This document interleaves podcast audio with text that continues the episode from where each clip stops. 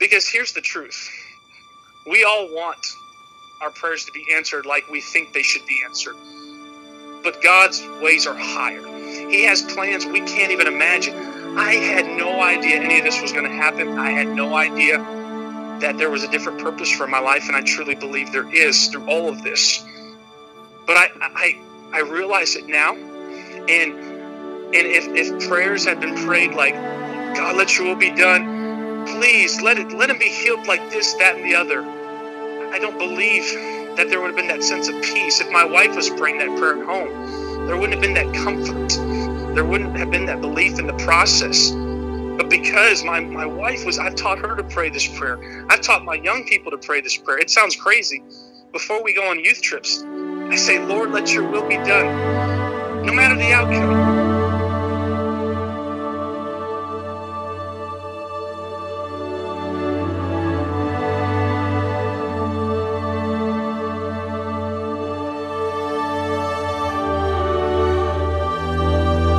Hey guys, this is Brian. And I'm Tony. And you're listening to the Crucial Conversation Podcast.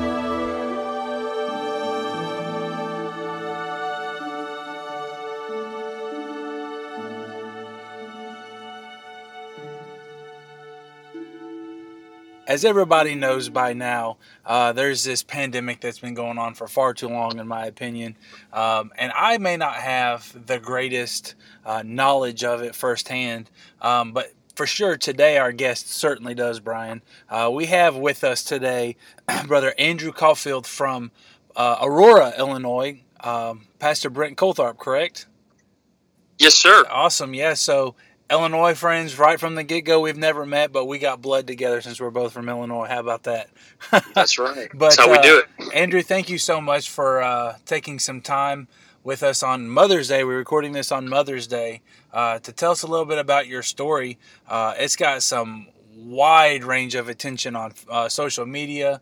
Um, a lot of people was real worried about everything that was going on in your life, and um, we wanted to invite you on to kind of tell your story while this pandemic is still going on. So let's start from the beginning, if you don't mind. Tell us a little bit about um, what you went through uh, for a little bit. Yeah, at the outset, uh, we were in Illinois until the shelter in place order uh, was put forth uh, by our governor. Uh, Illinois was one of the first states to do so. So it was very uh, early on in this pandemic so from there, uh, we decided we were going to go back to my home state of Michigan to quarantine with family, uh, as we have a two-year-old little boy who is wild. He is the uh, second coming of the Energizer Bunny, and so we we said, "Hey, let's let's go up to Michigan." It really was a spur of the moment decision. Uh, we got in the car and drove up to Michigan. From there, we were uh, hanging out that weekend. Uh, nothing out of the ordinary was happening. And then Sunday uh, was the day that changed everything. Uh, after our first Sunday virtual uh, service, uh, we had pretty much the rest of the day to, to relax. I chose to do otherwise. I, I chose to go play my first game of basketball in months as I'm really out of shape. And I went and played ball with my nephew. And uh, that's really the beginning of my COVID 19 journey. As I was playing ball with him, he's, he's a big boy. He's he takes after me. I'm six foot five, uh, easy 240, um, depending on if I had ice cream uh, that day or not. and uh, so he's about six three, 240 as well. So we were battling pound for pound, and uh, we're at a park. It's a beautiful day by ourselves. No one else is out there. Everybody's uh, inside, and um, played a few games. And he was making fun of me because I seemed very out of breath, and I was making fun of him because I was whooping up on him. He didn't beat me, uh, but make sure, you, very make sure you always put that in your story. Yes, uh, it needs to be said because someday he could very well uh, whoop up on me. So uh, but anyways, yeah, uh, felt winded. It was unusual. uh, be, because every time I would take a deep breath, it didn't seem like there was a lot of uh, oxygen uh, going in, and that's where that's where we started. It was on a Sunday, and strangely enough, my wife, who has now been tested, she did the um, the white blood cell test recently, which confirmed she had COVID as well. Her symptoms were very mild. She lost her taste and sense of smell. her symptoms started that Sunday morning. So the very same day, we began to notice our symptoms. So uh, that's the beginning. That's where we started. So when was the first time that you heard about COVID nineteen, and what what did you think about? Because me, I was like, oh, this is just another one of those dumb things everybody's freaking out about because it's not even serious. Yeah, that's exactly I was, how I. I was making memes about it, and then all of a sudden, then people that were secondhand to me, uh, nobody really within my circle has had it, but people yeah. secondary started getting it. And I was like, this thing's getting pretty close. And then I was like, I yeah. don't know if I should take it, if I'm taking it too serious or I'm not taking it seriously enough. But one of the mm-hmm. people that I was making jokes with, pastors a church not far from here, and pretty much whenever your case came down, he was mm-hmm. like, I'm not making jokes about this anymore. and so, like I said, so for you, what was it like for you? Did you, when you first heard about it, did you even think that you would ever get it, or uh, you know, I would assume you wouldn't. But mm-hmm. well, if if we we rewind to the early part of February, my wife and I went on a cruise to the Caribbean. When we were going on this cruise, they were doing extra screening uh, for the boarding process, and if you had a Chinese passport, if you had traveled to China in the past 14 days, uh, they wouldn't permit you to come on board. So that was uh, the first time I had heard about COVID. Uh, I don't believe it was really that widespread in the news yet, whether it was Fox News, CNN, whatever the case may be. But I had recently uh, had influenza A, so I had the flu, a pretty bad bout with the flu. I came home from uh, teaching uh, or preaching our, our youth service one night and felt miserable. Went to the doctor next day uh, had all the bad flu symptoms, was in bed for uh, the entire weekend. Uh, that was right before the cruise, so uh, it was a rough winter for me as far as sickness. I had that. I was also uh, sick around Christmas time, and uh, as I mentioned on other broadcasts, I don't really have any serious underlying health conditions other than that.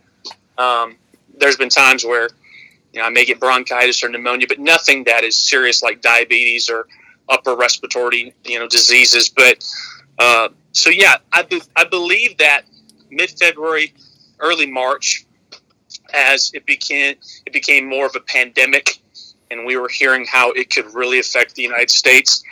I thought about it in the sense that I had already had a pretty rough winter with sickness, but at the same time, I'm usually able to beat most of uh, the sicknesses I I get by staying at home or with some simple antibiotics, and it's really um, no big deal. And I'm with you. Uh, at first, I said, let's not make this more than it needs to be. Uh, I thought about people who said uh, the flu kills, say, 80, 90, 100,000 people a year, and they're predicting COVID may only kill a few thousand. And, you know, I even said, oh, we can't afford for our economy uh, to, to shut down over this.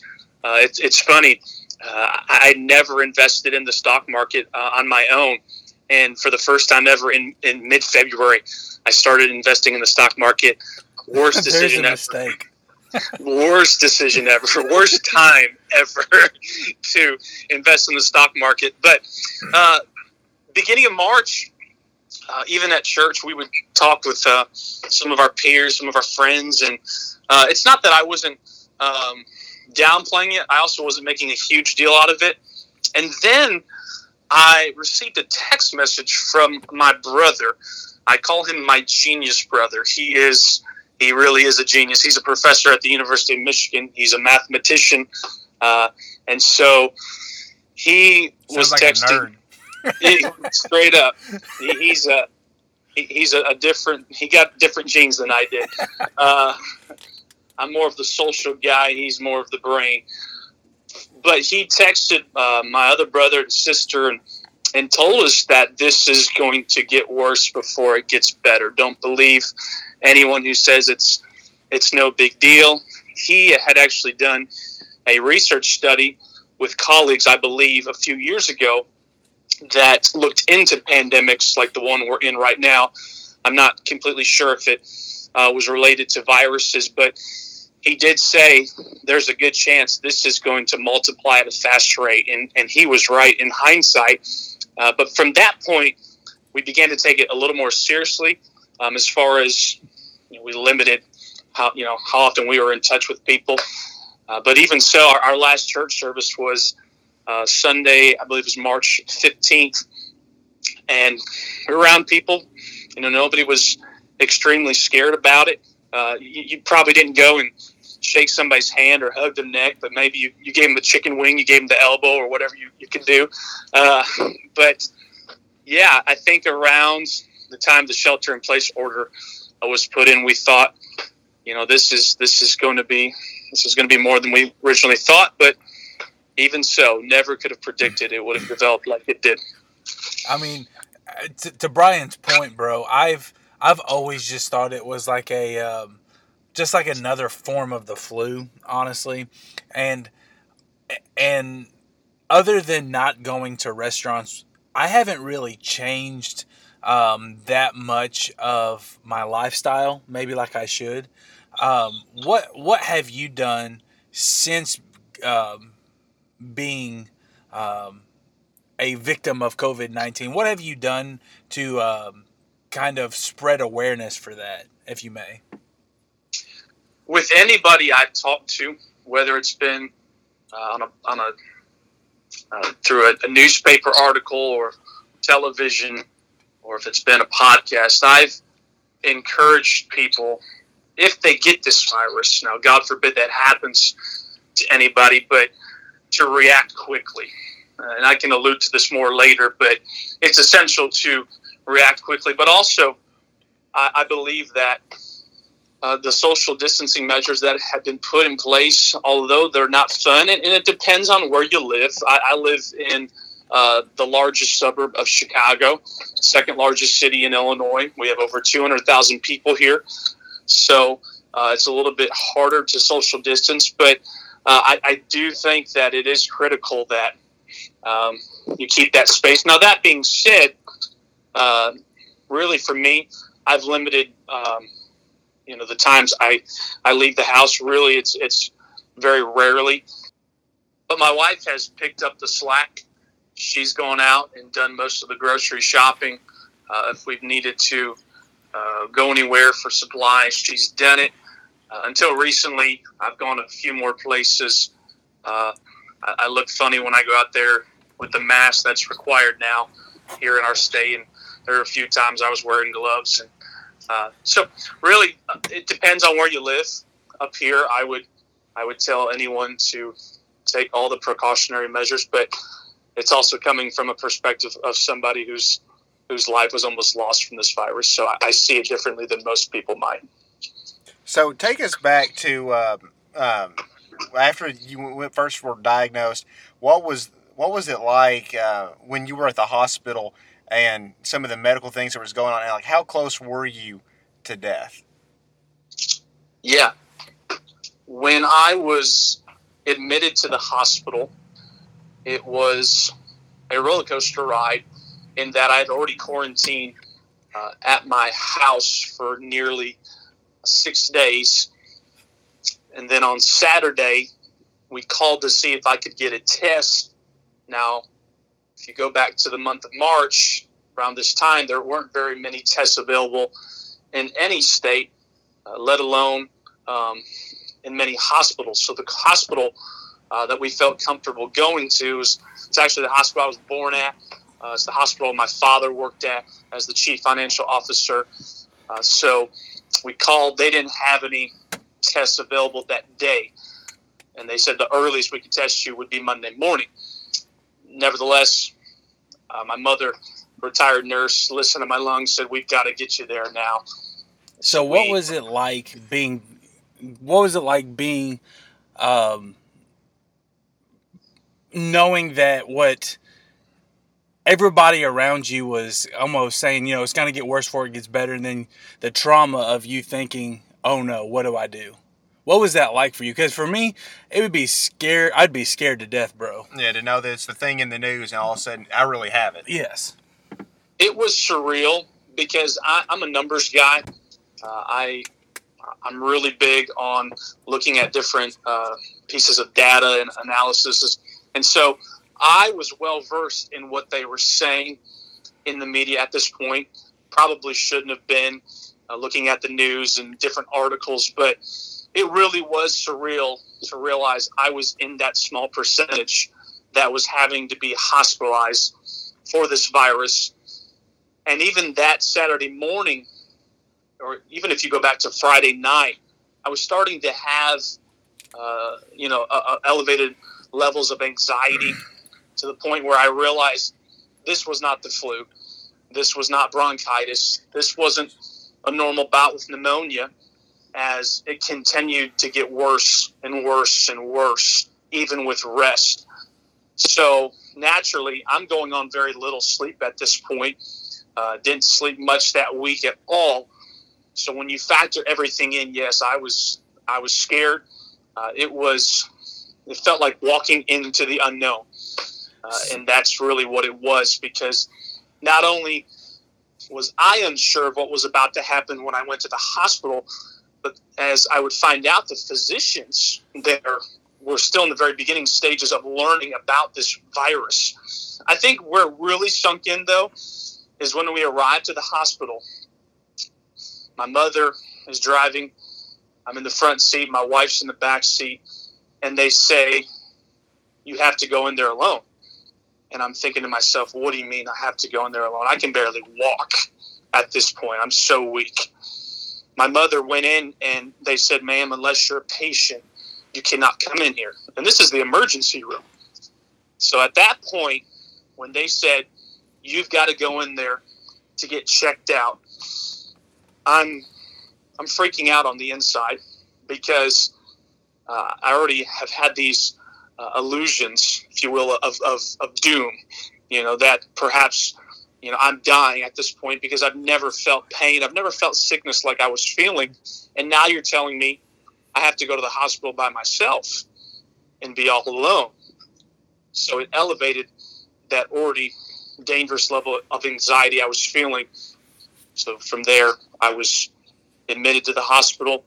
Really, when it comes to the diagnosis, though, I was not formally diagnosed with COVID until I was already on the ventilator a few days later. So, what did they diagnose as, you as? At first, it was double pneumonia. Uh, they they when I arrived, went into the uh, emergency room. Uh, a nurse came in, said we cannot test you for COVID nineteen because we're saving those tests for medical professionals and those with underlying health conditions. But she said we will take an x-ray of your lungs.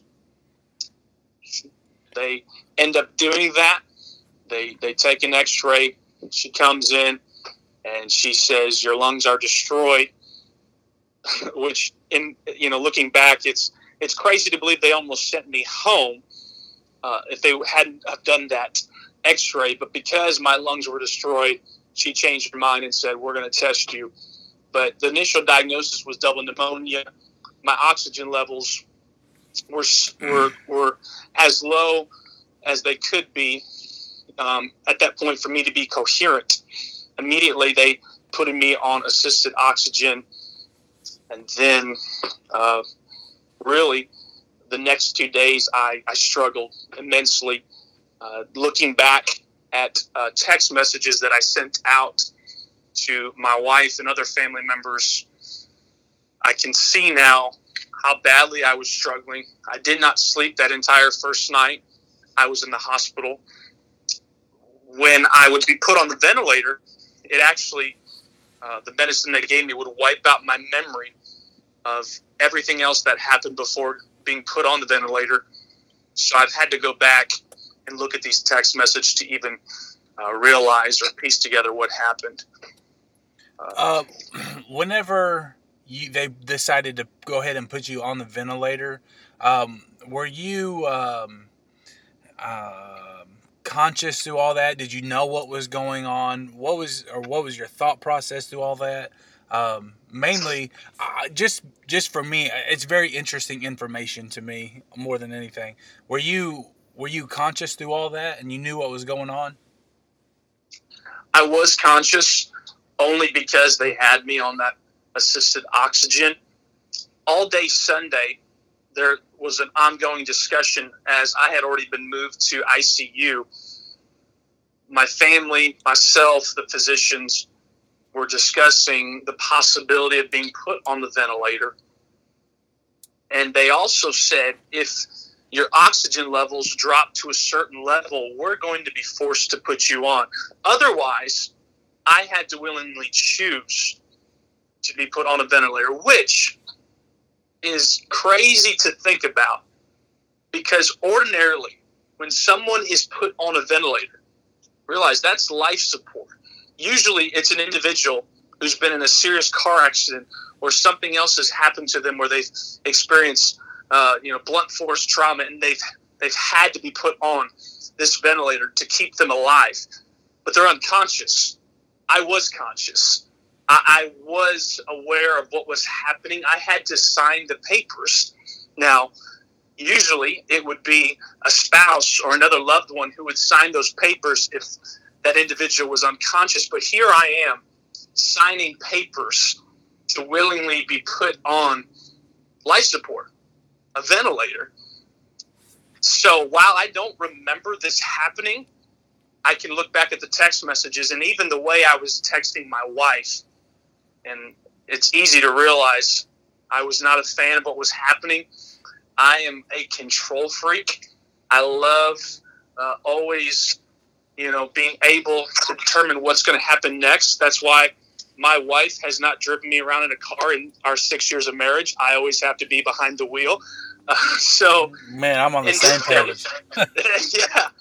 In this case, I'm signing papers to give up control and to mm. not know what's going to happen next. And even now, if I look back at that day, it's amazing to realize that could have been my last day where I was aware of my surroundings, where I truly had life in me. Because once you're put on that ventilator, there's no telling if you ever come off. Man, that has got to be the scariest thing in the world. Yeah. So that would be an absolute terrifying moment for me. Um, just as you are, I like to be in control, and if I'm not in control, I'm always a nervous wreck. Like the guy that I ride around with a lot, like he does not like me riding with him at all because I'm always like, dude, do you see that car stopping? Dude, come on, seriously, you know. And for you to have to not just um, in an easy sense of like driving, but you may never come out of this. This is you're literally mm-hmm. putting your life in a machine. Um, yeah. What was what was your spiritual life like at this point? Honestly, I would love to tell you that I was texting my wife, my mother, my stepmother, my father, my stepfather, telling them, "Hey, let's pray right now. Let's get on FaceTime. You know, let's let's go before the Lord in this moment." But as I look back at my text text messages, that's not what I did. I was uh, a nervous wreck, as as you're alluding to. So it's hard for me to really tell you what was taking place. I know that prayer did go forth uh, between the time I was admitted to the hospital and the time I was being put on the ventilator. I do realize that I was sending those text messages to my wife that were uh, very um, clearly uh, close to being what you would call goodbye messages. If, if this is it, goodbye. Uh, I, I was saying, hey, I love you. I don't know what's going to happen. Uh, I want you to be happy. Uh, I did joke at one point. I said, please don't get remarried too quickly. Uh, just messing around with her. I, I had been, so I, I still had that sense of humor. I like to make people laugh. And I was texting my, my nephews and nieces, and I said, make sure y'all, y'all sing and play some great songs at my funeral. Gave them some suggestions. But as far as the, the spiritual aspect, there's really no way of knowing. Uh, I, I, do trust that uh, in in the sense of what was taking place that uh, I can almost guarantee I was praying, but I don't think I was I was calling for a family prayer meeting at that time. It was more so just between myself and God. So things got pretty pretty dark. I do remember.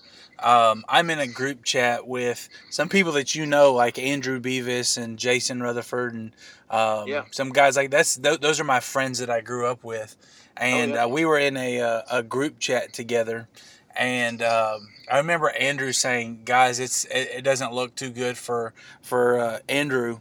Um, let, us let's, let's all remember to keep him in our prayers." And uh, there was a time where nobody knew if you were going to pull through. Um, when you did pull through, and um, things started to kind of go uh, in a different direction. Thank God that they did. What was what was it like your relationship with your family at that point? Um, because, bro, I, I, don't know, and I hope you you, you kind of shed some light on it. It. It got pretty dark there for a while, didn't it? Yes, most certainly. My wife was a warrior during that week. If there's anybody who's ever exampled faith in modern times when it comes to be comes to walking through a trial or being faced with fire all around you and you've got to walk through it it's my wife i can't say it enough i've i've tried to truly uh, shed light on how strong she is. Uh, she's a hero. She deserves to be to be praised for what she was able to do all for the glory of god. The entire time she stood strong. In my family. Uh, it's remarkable what they had to go through and what every family uh, that has a loved one who's fighting COVID 19 has to go through when they're not able to be there at the hospital uh, with that individual. My wife, on Saturday night, when I went into the hospital, she made a very simple social media post that contained a picture of myself and her when we were on that cruise uh, a month and a half prior, saying it broke her heart um, concerning everyone who's had to deal with this virus. And now her husband, me, I was in the hospital, and so she was asking for prayers, which is an uncomfortable thing for her to do. Uh, if you know my wife, she's very soft spoken. She usually uh, hands the mic over to me to speak. She's an introvert, I'm an extrovert and she was very raw, very open at that point. And then by the next morning, uh, that post went viral to the point where each post after that she'd post to social media because she knew the power of prayer. And the more people were praying, the better off we were going to be because I believe God was honoring those prayers. And there were prayer warriors who were truly praying with great faith, and it was making a difference in my situation. But as far as family, they they they binded together. It it was a blessing that we were in Michigan. Looking back at it all, we had intended to go to Michigan for a week. We ended up being there for a month. That wasn't the plan. But had we not gone to Michigan, it would have been very difficult uh, for someone to watch my son, or even for my wife to have the support she needed. And my wife, that entire week when I was on the ventilator, she was she was still working remotely, which I, I look back at it and say, man, what were you doing? You should have told work you can't do this. And even during that time, she was um, throughout the day having to take care of my son if, if family wasn't around. But she says it was a way for her to get her mind off what was taking place. But my family was constantly calling for updates um, on my condition, and they probably drove the nurses and doctors uh, insane with how often they were calling. I think it got to the point where the, the physicians would look at the caller ID and they, they already knew the number. They already knew that they were calling to check up on on me. But it really did uh, it really did look uh, hopeless that Friday morning afternoon where my condition went downhill quickly. Uh, it, it, was so quick that they were scrambling to figure out if I had a second infection because the day prior, my wife was posting to social media saying I was improving. I, and they told her out of all of the patients on ventilators, which I was either the first patient or the second patient who was put on a ventilator at this hospital. But they said he's doing the best. We don't know if it's because of his age. I'm only 29 years old, fairly young to have gotten this virus in the first place. But he, he his, his levels are where we want them to be. But then they did this spontaneous breathing test, and just I, my condition just dropped off a cliff. Uh, to the point where they had to hurry up, put me back on the ventilator because I, I could not breathe when I was off of it because it was it was such a failure. They had to turn the ventilator settings all the way up. My vitals were dropping to the point where had they waited a few more minutes, I probably would have gone into cardiac arrest. And who knows if they would have been able to revive me. Uh, my temperature, which had gone down to normal levels earlier that week when I was on the ventilator suddenly began to spike, which is what made them think I may have another infection. That's Friday morning, afternoon. They call my mother, and my wife's there, and they relay the news that we're going to be very honest. Uh, we want to make sure that we're as transparent as we can be, but your son really has less than a 50% chance of ever coming off the ventilator.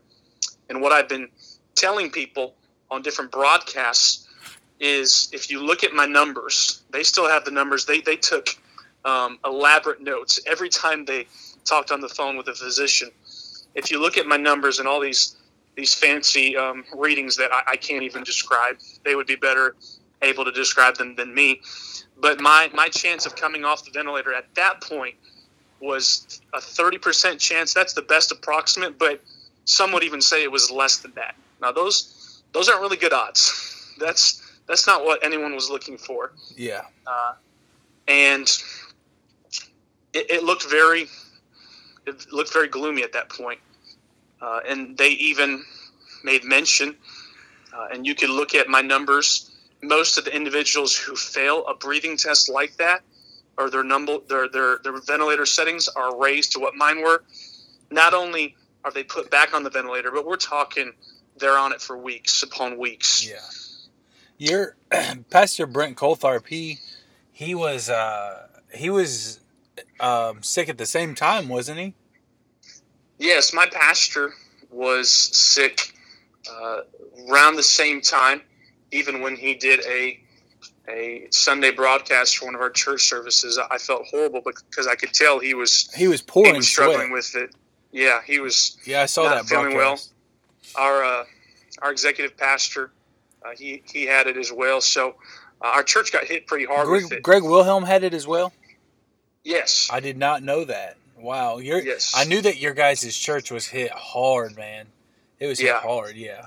yeah. There's been a few churches up here in Chicago. Unfortunately, uh, we've been we've been hit by it. So But so when did it all turn? that Friday night, there, there's no way to explain it other than divine intervention. As my wife's social media posts had gone viral, and uh, many other ministers, uh, well connected individuals on social media had spread my story. We had hundreds, if not thousands, of churches within the United Pentecostal Church, the Assemblies of the Lord Jesus Christ, uh, many other Pentecostal organizations, and people who are not necessarily Pentecostal or, or Christian, but they're simply connected to those individuals who are, who are praying for me.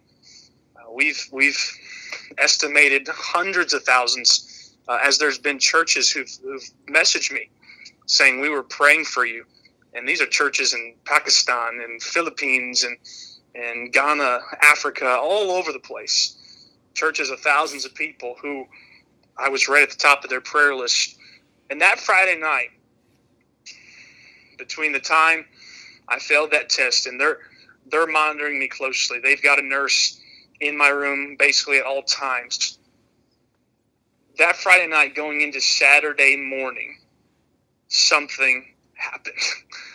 And and, and I, we know what happened. God reached down and He breathed life back into my lungs because Saturday morning and then afternoon they updated my wife saying not only is he doing better but he's doing better than he was before we even did that spontaneous breathing test. They had upgraded my condition to extremely critical, believing that there was a chance I could die on the ventilator at any moment. That was on Friday. Fast forward, I do this 180 degree turn, and they're telling my family we can't we can't explain it. We, we don't know what happened but he's doing better.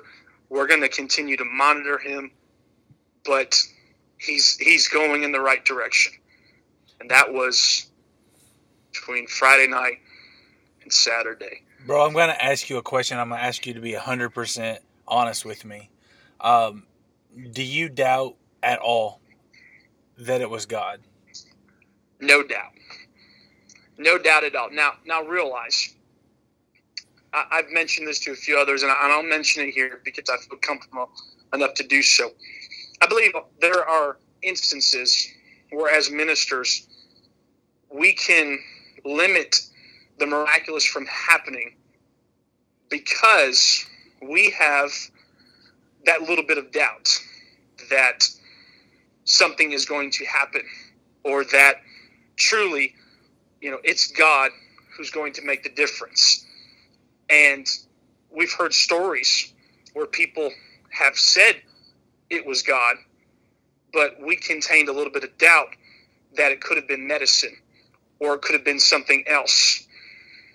And because of that, we approach situations where we need to have faith, and that little bit of doubt is still in our heart. And because of it, we don't see the miraculous. But in my case, I'm telling you, it's not it's there's not even a a little bit of a chance that it was medicine, that it was the way they positioned me, that it was anything else. Because not only am I 130% sure that it was God, but there are other prayer warriors, great men of God, who that very night they would they would message my wife or they would tell others that God told them specifically I was going to come out of it. You want to hear what's remarkable? There's a member of my church who, while I was still fighting this virus, still on the ventilator, and even after I made that dramatic turnaround, there's no way of knowing if I was going to come off the ventilator anytime soon or at all. Simply, they said my condition was doing better than it had been, but I was still on the ventilator. There's this man in our church who texted Sister Rachel Coltharp, my pastor's wife, and told her that God had relayed to him that not only would I come off the ventilator, but it would be five days after the time he had spoken to the Lord in prayer, after God had spoke to him. And I kid you not, when he sent that text to my pastor's wife, five days later, uh, I didn't just come off the ventilator. Actually, to backtrack, he said that God told him I would be discharged from the hospital. So we're talking about more than just a 180 degree turn. I'm I'm not only off the ventilator, I'm going home. While Five days later, on the ventilator. While I'm still on the ventilator. Wow. Not even I'm not even coherent. Five days later, I was discharged from the hospital. To the dot. Five days after that man heard from the Lord, I was discharged from the hospital. But there were many other accounts of people telling my wife, and I'm sure it built her faith, saying, You don't need to worry. Your husband is coming out of this. Now, they very easily could have said, Honey, we're going to pray for you. God's in control. You, you know the, the generic prayer. The we're there for you. It's all in God's hands. And there's nothing wrong with that prayer.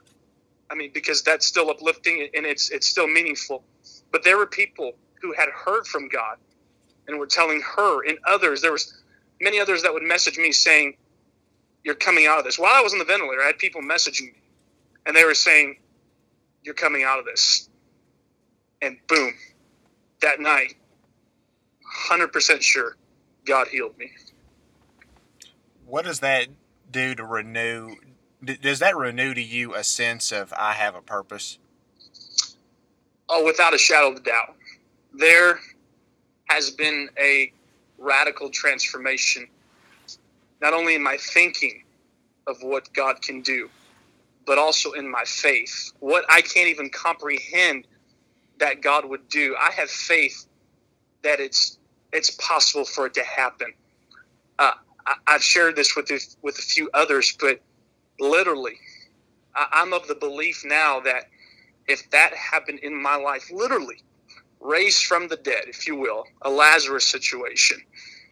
I when I'm ministering to people, I'm going to tell them you better be careful being around me because if you don't want your situation turned around, don't be around me because if I pray for you, I've got faith it's going to happen just like that. Mm. That's what it's done for me.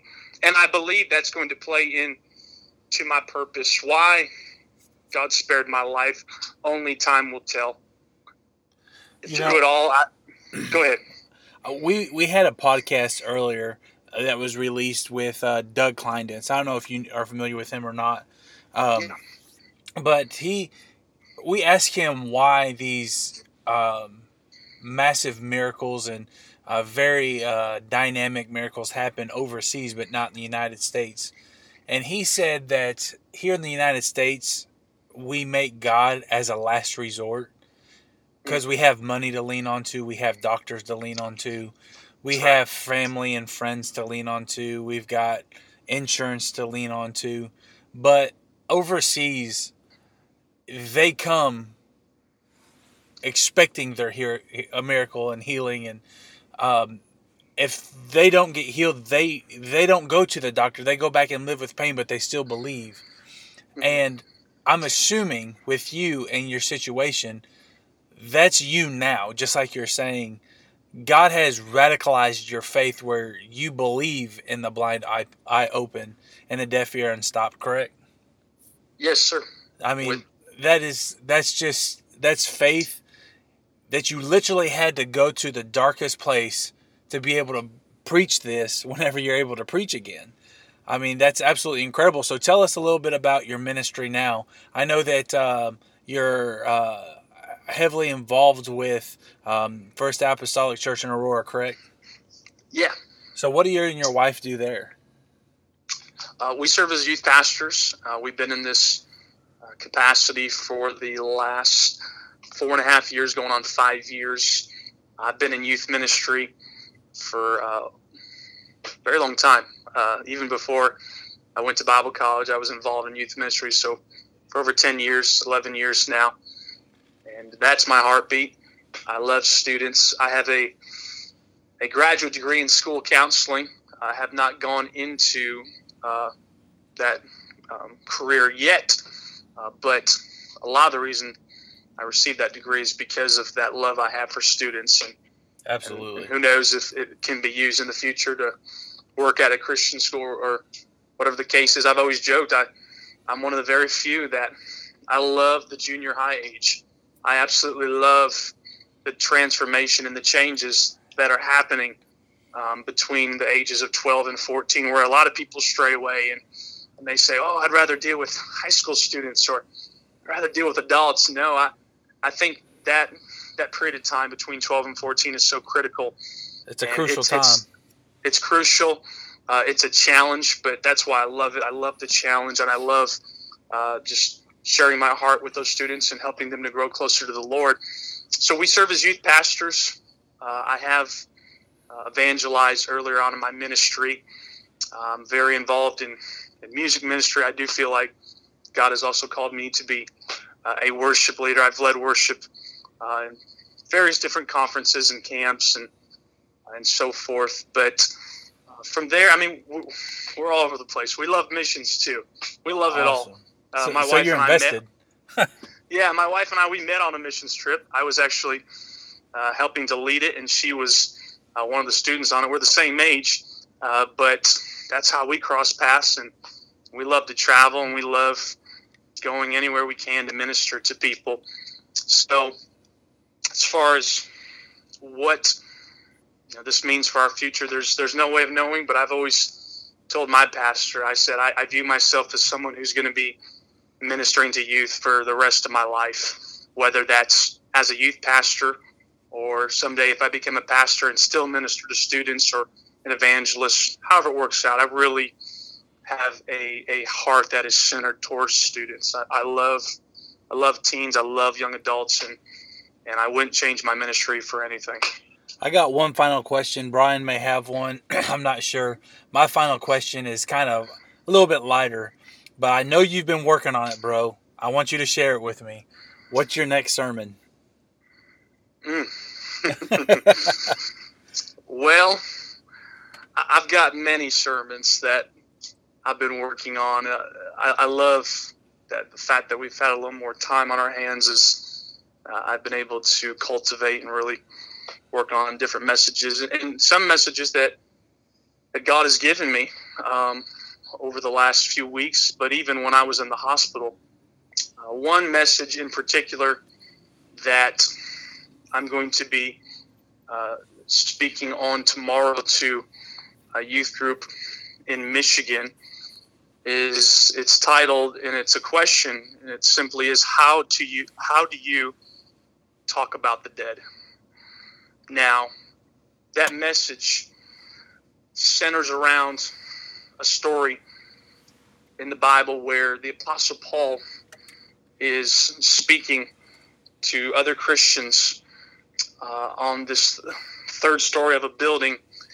and the bible says he was speaking to them from supper until midnight, which that's a very lengthy sermon. That's probably about six hours.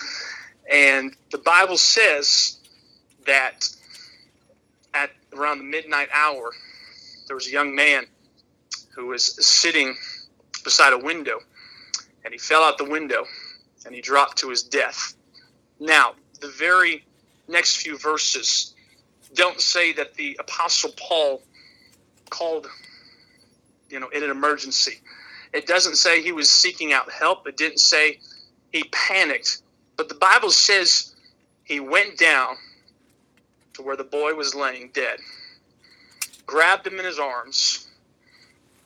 He didn't say, men and brethren, you know, ladies, everyone, let's lay hands on him and let's pray that he recovers. The Bible says that he simply made the remark, He's alive. And just like that, the boy was revived. He regained life and he went on his way. And, and they celebrated, they rejoiced. It's, it's, it's really crazy. Scripture also says the Apostle Paul went back up there and, and he ministered the rest of the night until until dawn. But what is so remarkable about that story is it shows a different type of faith, a faith that I believe was on display in my situation. Uh, to speak what is not as though it already is. Yeah. The Apostle Paul looked down from that windowsill and he saw a, a dead young man. He walked down there and he did not talk about this young man as if he was dead, as if the situation was hopeless, as if they were going to need to get him to a hospital. But instead, he said, He is alive. He had faith, great faith, such faith in the God that he served that if he simply spoke those words, it was going to happen. And it did. He spoke what was not as though it was. That's a different kind of faith. And in my situation, I I could not have that faith because I was asleep. I was on some heavy drugs. I was on that ventilator, life support, in a coma, whatever you want to call it. But there was a young lady who was in a bedroom who was calling out my name for hours upon hours on a nightly basis, fasting nearly every meal, and that was my wife. And if you've if you've heard my wife's account of everything that happened, you will hear her say that God kept reminding her this was a process. This was for a greater good than she could have even imagined. It goes around, it goes right along with the story of Lazarus, how truly uh, Jesus waited to go to Lazarus so that the miracle would have a greater impact on those disciples and everybody who was there. And in this case, my miracle didn't happen right away. But when those prayer chains started, when everyone began to call out my name and there was just momentum building and building and building, boom, that Friday night, God stepped in and He healed me. And I believe it's not just only building my faith, but it's building people's faith all around the world. Amen. The people who are praying for me. But with my wife, she never doubted for a moment that I was going to be healed. There was not that little bit of doubt that I was going to be healed. She said the entire time I've asked her this. I said, "Were were you beginning to think you'd you'd have to start planning a funeral? Were you starting to believe that this could be it? That you'd never talk to your husband again? Were you playing out these situations in your mind where my two-year-old son wouldn't have his father to, to throw a football to him, you know, for the first time, or to go to his his basketball games and she looked at me one night after all this had taken place and she said, Never for a moment. The entire time, I believed that God was going to heal you. There was never any doubt. And she said she would speak, she would speak life over my situation, even though it looked like a dead, you know, scenario where I was not going to make it. And the message to anybody who, who, who would hear this sermon preached, the one that I'm going to speak on tomorrow, is to, to do exactly what the Apostle Paul did. Even if everybody else is saying, give up, it's a dead situation. Speak what is not as though it already is. Bro, you That's better hold on to your wife. I'm telling you. She sounds like the real deal. She's remarkable. So. So here in closing, we want you to you've already been doing it but we want you to, again to speak hope to someone who's fi- their, their spouse is in a hopeless situation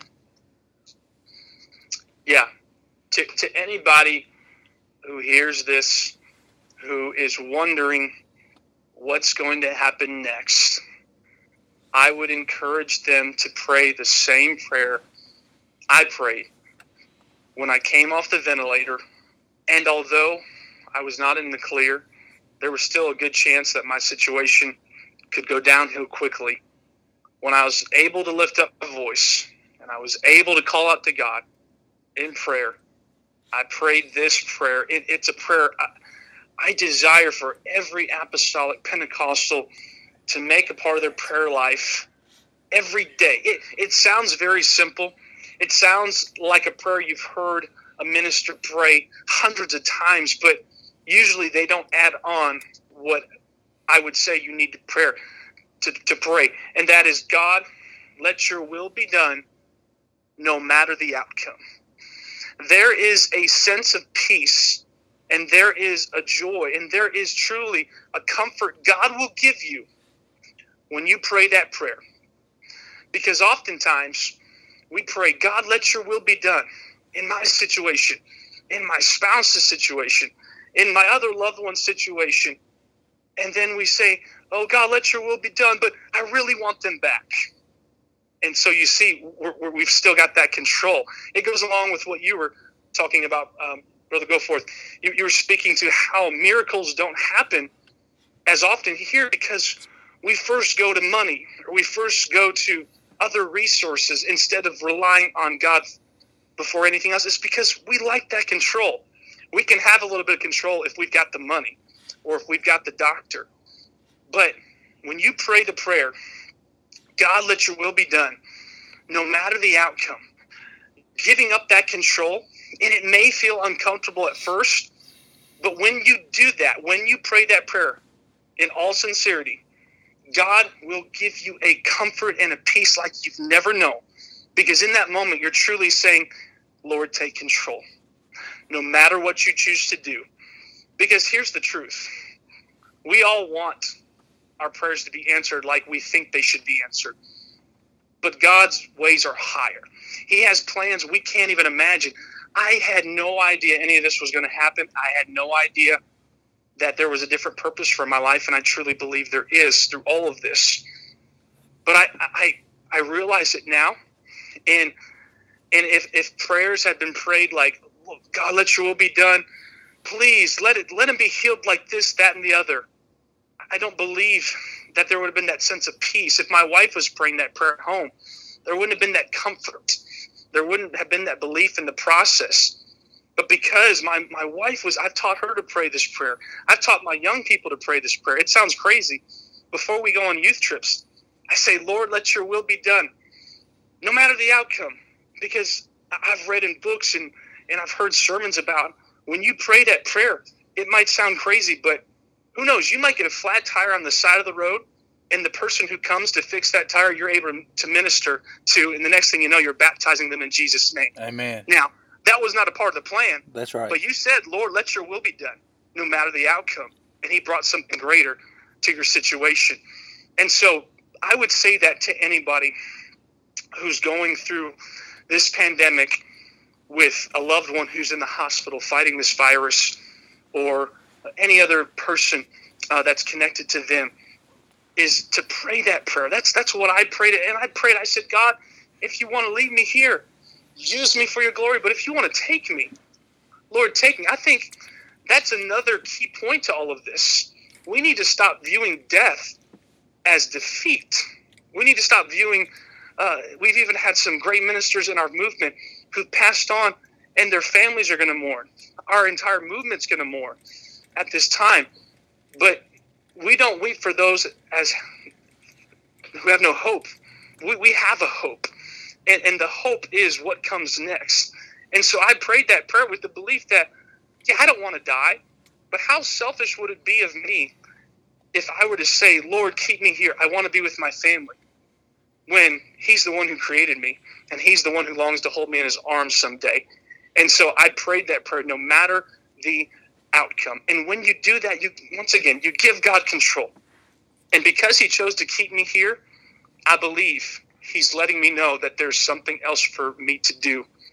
And for for families, they need to pray that prayer.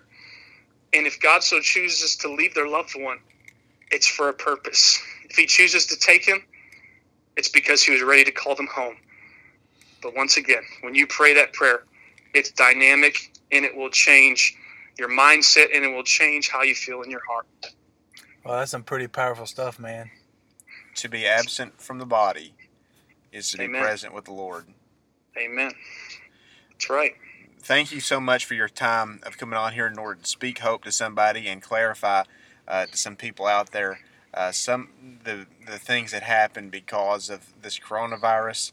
Um, hopefully, this thing will be quickly something in the rearview mirror, and and this has given, and at least in your case, a tremendous testimony of what God can do. Because in any hopeless situation, there's always a possibility of God's miraculous demonstration showing up and showing out and doing something no one would have expected and doing greater things than we, could have ever anticipated. And with that, this has been the Crucial Conversation podcast. P.S. Bro, whenever uh, restaurants open back up, you better go take your wife out for a nice dinner. Bro, I'm, I'm ready. I'm sick and tired of takeout. We just we went and got takeout tonight. I don't know if your y'all's wives are you know are like this, but my wife is your typical. I can never decide what I want to eat type of Oh, woman. Never heard of that. Yeah. Never heard of that one. She is the stereotype, Oh, thank, and that's so that funny. was today. I texted some of my friends. I said, Mother's Day is great, other than when the mother can't decide where she wants to eat because we're in the car, we're already driving, and we didn't know where we were going. She literally said, just get on the interstate. I'll think about it. I'm like, we're not going on a road trip. We're trying to get dinner here. Bro, by the time she decides, you're gonna be in Springfield. Exactly. uh, Oh, but man. yeah, it, it literally, you know, we're thinking we wanted to eat something great, but every like nice restaurant, even if it was a chain restaurant, we told ourselves like we don't get takeout from that place or this place. That's a sit down restaurant. So yeah, it, uh, it'll happen. It'll Bro, happen we sure. we got takeout tonight at Olive Garden. We're actually sitting in Target parking lot looking at our Olive Garden. And we get there, Oh, they didn't even word. give us any silverware. L- luckily that we had we had some well plasticware. Luckily we had some from the last place we got takeout. We got it from Sumo Japanese restaurant, and they gave Oh, us nice. extra chopsticks. So I ate my Italian food with chopsticks. I had to, Oh, I had to use a little That's plastic fork, awesome. fork to cut up my chicken parmesan. Then I, I did cannot chopsticks. believe you're telling our sponsors and listeners you ate at Olive Garden tonight. I was a little sorry. I'm sorry. It was oh sorry. man, Andrew, thanks for your time, bro. And uh, Hey, man, we really me on. appreciate you being transparent. And you have a great night, bro. All right, you too. And don't go to Olive Garden. They don't give you any plasticware. Go to Lazari Italian Oven on South Carolina Road in Oh. Shout out to our sponsor. All right, guys, thanks for listening to the Crucial Conversation.